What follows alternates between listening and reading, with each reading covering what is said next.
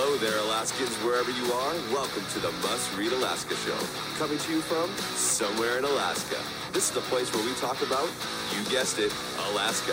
Where we keep the mainstream media on their toes and where we are standing up for what's right in a world run by leftists. You can find out more by heading over to mustreadalaska.com and also checking out the Must Read Alaska YouTube channel for some really great content. But first, let's get this party started.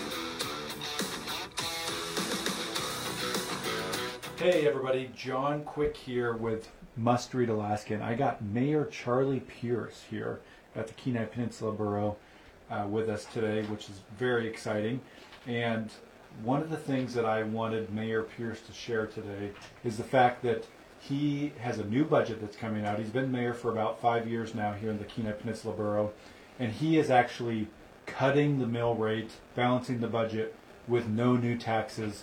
So Mayor Pierce, welcome to uh, Facebook Live with Must Read Alaska, and tell us a little bit about how you're doing that, that this year. That's kind of a miracle uh, budget stance for folks in Alaska. Most people are increasing taxes and increasing mill rates. Well, John, I'm going to give credit to the to the borough employees that are here first and foremost. I think that they deserve the credit. Uh, I have a very talented uh, team of individuals that I get to work with. I'm blessed to work with every day. But yeah, you're right. We have proposed. We, the team, has put together the budget, and uh, we've worked on that for the last six months, seven months. We've been putting together the budget, and and this year uh, we have proposed two tenths of a mill uh, reduction in in the in the mill rate, and and even with that two tenths of a mill uh, it will produce about uh, $800,000 in surplus revenue for the borough. And when you look at the current forecast on, on revenue versus spending, and, and it'll leave us with an additional uh, $800,000. Um, you could ask what the, if we were to add the two tenths of a mil back, it would be 1.8 million additional tax dollars if we were to leave it at uh, 4.7. It's currently 4.7. I'm proposing to take it to 4.50, and uh, that that additional uh, two tenths of a mil is worth about 1.8 million dollars right now.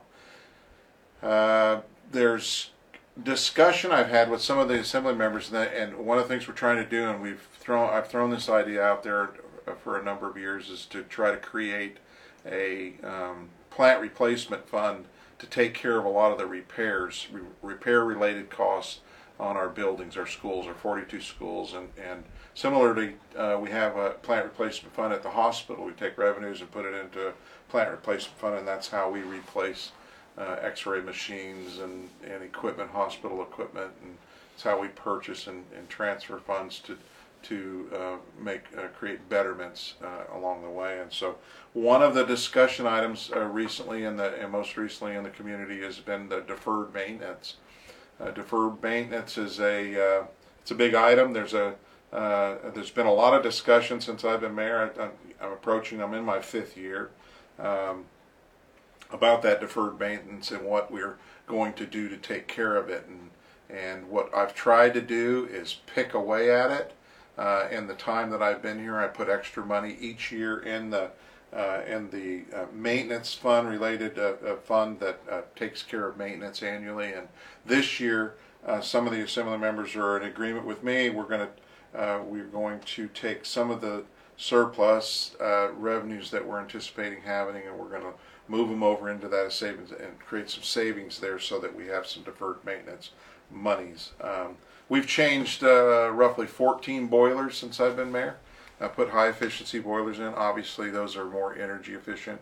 We took some of the CARES money and we spent it on putting in the Siemens um, uh, air filtration, ionization type uh, filtration in all of our schools and all of our borough buildings. So the air you're breathing into in, in this room today is uh, being ionized and and hopefully it's knocking out a lot of the, the, the germs and the dust and the dust particles and and uh, just makes the the place a safer place to be. That was some of the uh, actions we took during the COVID event. Some of the CARES money we spent it on some six hundred, seven hundred thousand dollars. I think we spent on putting these machines in our filtration systems um, or air handling systems that uh, ionize the air. Uh, what else have we done? We've got roofs. You know, roofs is something we've talked about. Homer High School roof is uh, uh, earmarked to be completed this next summer. Um, we've had some bids come back a little higher than we anticipated, so we're probably going to go back out to bid on the Homer High School roof. Might delay it a little bit, start date on that a little bit, but hopefully we can get that one done. But uh, it's been uh, pretty robust and nonstop since I got here uh, in the last five, four years, four and a half years, and and I would say that uh, yes.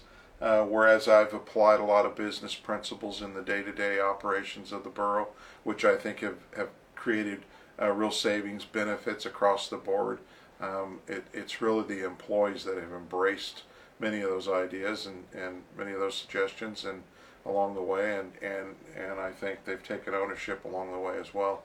Uh, one area we're going to work on as well in the budget is, uh, you know, of course you know that I've uh, worked aggressively on public safety. Public safety has been very important to me, and and one of the uh, one of the things we're seeing today is volunteerism is down, is way down. So our volunteers that traditionally have worked, you know, we always had 30, 40 volunteers at the various departments, and today, you know, you're lucky to have 10, 5, 10 uh, to call on during an emergency event. And so with call volumes up, overtime rates up, and uh, volunteerism down, it's forced us to really kind of shore up uh, the need to respond with regular regular staff, which traditionally hasn't been done. With most cases in the past, we've always been able to augment our crews with um, with volunteers.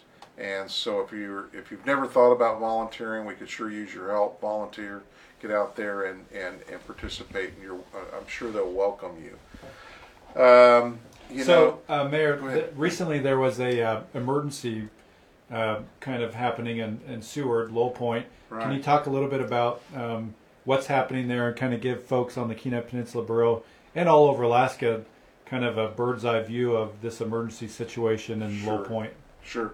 It's not a, a real good situation for Lowell Point right now. The road is still closed, and the team that's over there working on it. Um, the report I get today is is that there's some very unstable rock in the in one section on the upper side of that that cliff that is uh, uh, um, eroded, and they're going to have to do some blasting, which is probably going to delay it a little bit longer. But uh, there's folks that are stuck on the opposite side down in Lowell Point, and and uh, there's been some local um, volunteerism uh, from the local community there with boats and and uh, other uh, tr- boats. Transport transportation has been by boat, and and there's been an individual that's that that's graciously volunteered the use of his vessel to move people back and forth. Um, we're in the process of trying to help the city of Seward. Uh, they applied for the disaster declaration. It is a city road. Uh, obviously, borough residents on the far end of it, but the road itself, the ingress egress into Lowell Point, is on a city road. It's considered a city road, and so the city took the lead on this. They're doing the lead management on this. And uh, on Friday evening at six o'clock in Lowell Point, there'll be a, a community meeting held, and and uh, additional information will be provided as far as the ingress egress out of Lowell Point for those folks that wish to uh, depart. And uh, uh, we're trying to locate a vessel that can haul vehicles. There was one there for a short period of time, but the individual had to leave with that vessel, and so there was a short window offered. And and yes, the cost of uh, moving yourselves on on an individual basis to and from is is on the individual. And uh, but uh, the efforts right now are to get the blasting done, get the road cleared. They're going to pull the logs and the debris, any solid debris out of that pile, sift it, separate it, and the dirt and the soils are uh, permitted to go into the into the waterway there. So uh, that's the effort that's being uh, taking place right now that I know about. Um, we'll certainly have new information for Friday's meeting as well. Nice. Well, uh, thank you so much for spending 10, 15 minutes here, Mayor Pierce, to uh, chat with us. Uh, we want to. I want to just highlight the fact again before we sign off that you're about in your fifth year here, and you've been able to this year, um, as you give your staff the kudos, and I'm sure the assembly is is either going to or hopefully going to approve this budget. you've been able to balance the budget, reduce the mill rate, and still end up the year with a surplus, which I think is a huge anomaly in the state of Alaska. I don't think there's another uh, mayor uh, out there that is doing this, so that's pretty awesome. Thank you so much for doing that, and thank you everybody for tuning in uh, today on Must Read Alaska uh, for the this Facebook Live. We really appreciate it. And if you got any qu- questions or comments, feel free to put them in the chat here, and uh, I'm sure that uh, Charlie will look at them later. Thanks so much, Mayor Pierce. Thank you. Thanks for the time.